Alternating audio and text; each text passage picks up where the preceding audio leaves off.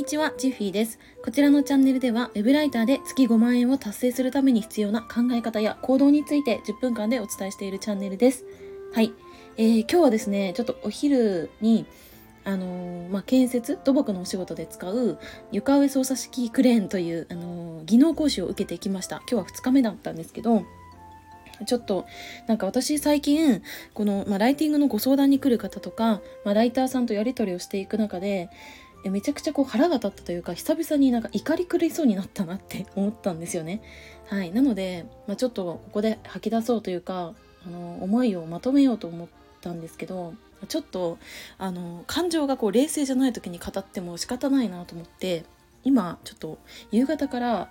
えー、今時刻が23時30分なんですけど、えー、一旦寝たんですね。冷静になるために。でも起きてもやっぱりまだこうふつふつとあの怒りがこみ上げてくるのでちょっとこれを言語化していこうかなと思います。はい。はじめにお知らせをさせてください。えー、現在私は、えー、ライティングのコミュニティを運営しております。あの、これから、まあ、ライターとして、えー、一歩踏み出してみたいなとか、うん、オンラインのビジネス何か挑戦してみたいなっていう方は、えー、コミュニティ覗いていただけたらと思います。概要欄にあります公式 LINE をご登録いただきまして、えー、そこからコミュニティ参加希望と送っていただけますと、えー、招待リンクをお送りします。ぜひあの気になる方はご参加いただけると嬉しいです。はい、えー、では本題に戻ります。えっと、なんだろうな、こう、担当直入に申しますと、今 噛みましたね。あの、ちょっと世の中舐めすぎてるというか、こう個人でまあ、ライターの仕事なんてこう組織に所属することなく個人で、えー、稼ぐとか個人でお仕事をするもう責任は全て自分なわけなんですけれどもなんか舐め腐ってる方がめちゃくちゃ多いなって思ったんですね。はい、であのー、そんな時に私があの X の投稿でめちゃくちゃこう大共感をした、えー、投稿がありました。はい、それがあのしょうまさんっていうね金融系 SEO ライターさんが、えー、発信されていた内容なんですけれどもしょうまさんは私とほぼあの同年代であの学生時代も、えー、ブログ、えー、書くのが趣味だったとかビジュアル系ロックバンドがお好きっていうことで結構共通点があって私はあの個人的にものすごくこう、え、投稿を楽しませていただいていますしあとなんだろうなんか X の投稿って結構ノウハウ系が多かったりとかお役立ち情報系が多かったりとかする中でもちろんそういった、あのー、情報も、えー、発信されてるんですけれどもなんだろうこうしょうまさん自身のご経験そこから感じられたこととかあとなんかその投稿の最後にオチがあったりとか、えー、独特ななんかこの表現の仕方みたいなところがあってすごくこうクスッと笑えるような投稿も多くて私個人的にすごくこう楽しんでるんですね投稿見るの。はい、でそんなしょうまさんが、あのー、投稿されていたというかえっとまあ引用リツイート。リツイートって言わないか。リポストか。であの言われていた内容にむちゃくちゃ共感し共感しました。はい、それがあのちょっと私この放送終わったら概要欄に、えー、リンクを貼っておこうかなって思うんですけどやっぱりこの、まあ、ライターさんまともな人が少なすぎる問題。これがあの私もあその通りだなって思いました。はい。まともな方は2割で残りの8割の方はもう中学生以下。このように、えー、しょうまさんもおっしゃってたんですけどもなんか私自身もこれ発注者側を経験した時に本当にそう思いました。初めはあの、まあ、先輩のライターさんとか、えー、講師の方からいろいろ聞いてました。なんか挨拶ができないとか、えー、納期守らないとか、えー、なんかメッセージがすごい雑とか応募文が毎回コピペとかなんかそういう話を聞いててえ嘘だろって正直思ってたんですよね。でも自分が発注者を経験するとこれ嘘じゃなくて本当なんですよ。びっくりするぐらいなんかこうこの方にお願いしたいっていう方が本当に少ないっていうのが現実だったんですよね。そう。であのー、まあ実際しょうまさん自身も、えー、X の投稿の中で動画編集案件の募集をされていたんですけれども、あのー、まあ、その、えー、実例っていうのも今回ご紹介されてて、えー、ちょっと読み上げます。あの純度100%のコピペあテンプレコピペをぶん投げてきた氏名だけ送ってきた既読スルーしてきた売ればわかることをわざわざ聞いてきた丸だけという謎の文学作品を送ってきた。いや、これ、なんか、笑っちゃうと思いますし、え、本当にそうなの？って思う方もいるんじゃないかなって思うんですけど、これ、本当にそうなんですよね、実際。はい。なんか、これ聞くと、別に今からウェブライターっていう、なんか、何ですか、もう飽和してるとか、なんだろう、こう AI に食われるとかいろいろ言われてますけど、でも、なんか今からやったってこれ勝てるなって正直思っちゃうと思うんですよねなんかそれほど舐め腐ってるって私は思いましたはいあの今日はちょっとあんまり言葉を選ばずにガンガン喋りたいと思うんですけどえー、でなんか私全くこの、え発注者側っていうところを経験した時にあのー、まあ、ほぼほぼしょうまさんがおっしゃっていることと似たようなことを全て経験してきました。はい。もうこちらの質問に一切答え答えてない、えー、テンプレを応募文に送ってきたりとかいやこっちが聞いてないのになんかめちゃくちゃ長い、えー、自分語りみたいななんか私はああでこうでみたいなこんなことに悩んでてとかそんなののなんかメッセージ10行以上書かれててなんかそんなの別にどうでもいいわって思ったりとかもしたんですけどであとはなんかえー、何ですかね多分クライアントだったらえー、納期守るまあ、守んない方もいるんで何とも言えないんですけど守るんですけどなんかそのそれまでの、えー、メッセージのやり取りっていうのがめっちゃ遅いとかね。いやなんか既読スルーっていうのもなんかメッセージ送れるんだったらちょっとあのー、この時間帯にお返事しますねって一言言えば終わるじゃないですか。でもそれができない。なぜかわかんないですけどできないんだなっていうのに私は結構衝撃だったんですよね。はい。なんかこれってお金を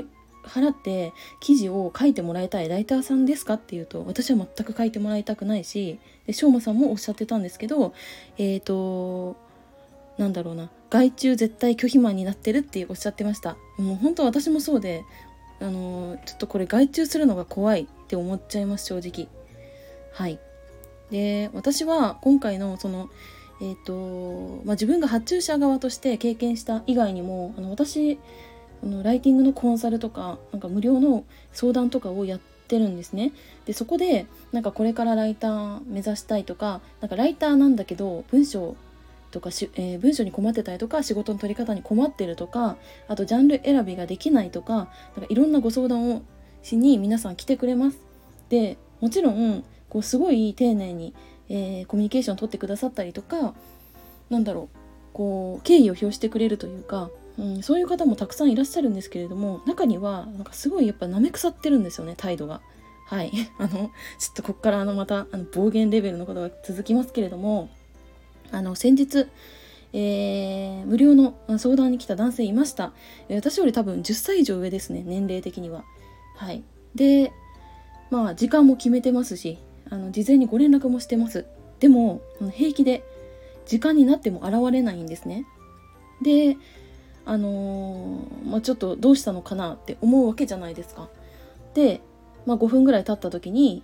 あれ？5分も遅れるってどうした？と思って私はなんかその何かあったのかなと思ってまたご連絡をした時にえー、なんかなんだろうな。あご連絡をした時に一緒にあの何時何分までにあの入室いただけないようでしたらあのキャンセルにさせていただきますみたいな文言を送ったら返ってきた言葉があれですよ。厳しいですねですよ。何も厳しくなくないですか？当たり前のこと言ってるんですよこっちは。でもちろん何か、まあ、交通のトラブルとかなんかほら電車遅れるとか、えー、あるじゃないですか。なんかそういうのがあったらまあ仕方ないと思うし、えー、何かこうトラブルがあったら仕方ない体調悪くなったら仕方ないそう思うけれどそれ何でもないのに遅れる。で遅れることを事前に言わないっていうのがもう本当に私はもう怒り狂いそうになりましてでちょっと注意をしたわけですよね。そしたらそのちょっと厳しいみたいなことを言われてなんかもうこの時点で私はあこの人無理だなって思いました。もう個人で、まあ、ライターで稼いでいくのは無理って思いました。はい。であのま、それだけに終わらず2回目まあその後日ね解散したんですけれどもその時ももう平気でもう5分以上遅れてきました。何のあれですね。連絡もなくさらに、えー、すいません遅れましたの一言もないです。はい。なのでもう私もどうでもよくなっちゃいまして正直。はい。いやだってえー、どれぐらいかな？実際7分ぐらいですかね遅れられてきたんですけども。7分あったら何ができますかって言ったら、えー、だって見出し一つのリサーチめっちゃできますよね。って私思っちゃうんですよ。その人の時間を奪うことに関して何ともこの人は思ってないんだなって思ってなんかただただこう搾取してくる人にしか私は思えなくなっちゃって。でなんか本当にその方に時間をかけたくないって正直思いました。なんかなんだろう。なんか私レベルだったらまだいいですけどクライアントとかは超忙しいわけですよね。忙しいから自分で書けるし何だったらそのライターよりクオリティの高い記事書けるかもしれないけどでもライターに依頼しているなぜかっていうとその方自身が他に、えー、仕事、えー、注力するべき仕事があるからっていうのを分からずしてなんかただ記事を書いて収めればいいみたいなわけわかんない、えー、思いを持っていたりとかするとそういう多分感情湧くのかなって思ったんですね。でなんかちょっとこれ続きというか、えー、プラスアルファでお話をしたいなって思うんですけども、まあ、今回のそのしょうまさんの投稿の中でもう一つ言われていました。あのライターとしての実績イコール自分の売り上げと勘違いしている人多すぎ問題でこれも私も全く同じことを考えててなんかまあ、ライターだけじゃなくってデザイナーとか、えー、プログラマーとか動画編集者さんとか、まあ、そういった方々もおそらく同じだと思うんですけれどもクライアントへの貢献度が本来の実績ってなるのは私もそう思っててそうだからなんかこのライター自身がいくら稼いだっていうのはなんか発注者側としては別に全然興味なくってえで何ですか？何してくれるんですか？って話になるわけじゃないですか。そう。だからなんかうんクライアントが求めるものを出せばいいと私は思っててなんかそこに売り上げって全く関係ないなっていうあの気はしてたんですね昔から。はい。でなんか私も一時期売上書いてる時ありました売上というか、まあ、ライターの実績？というのも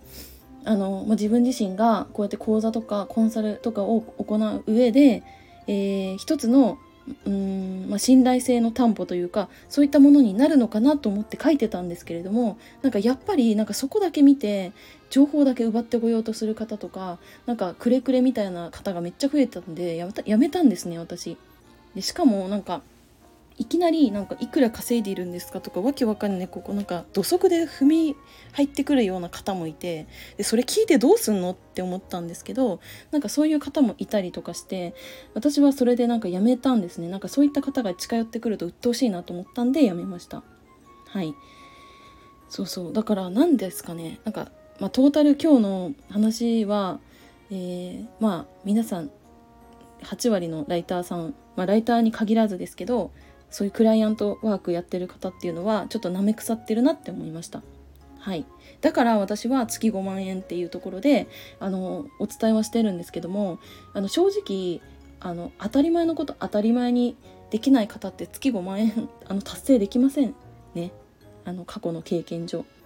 はい、まあ、そんな気はしたんでちょっと今日はえーまあ、X の投稿の中から私自身が感じたこととか、まあ、最近の自分自身の、えー、出来事で、まあ、怒りみたいなところが私普段あんまりこうなんか何ですか感情割と無な時が 多いので怒りみたいなのってあんまないんですけどなんか久々に感じましたね。はい、で私はでもなんかやっぱ私にいつもこう関わってくださる方とかとの時間をすごい大切にしたいしなんかそこに全力でこう力を注ぎたいって思うからこそそういうわけわかんないなんか時間を奪ってくるとか、うん、なんか舐め腐った方の相手をするあのことは、まあ、今後もないと思いますし、うん、ただなんか一応注意みたいなことはしてもなんかそれでふてくされたりとかうんなんかなんだろう逆ギレするみたいななんかそういう方は、まあ、その程度なのかなって思うだけなんで、まあ、私は、まあ、そんな感じで今後も発信活動していこうかなと思います。はい。では今日はこの辺で終わりたいと思います。最後までお付き合いいただきありがとうございました。またね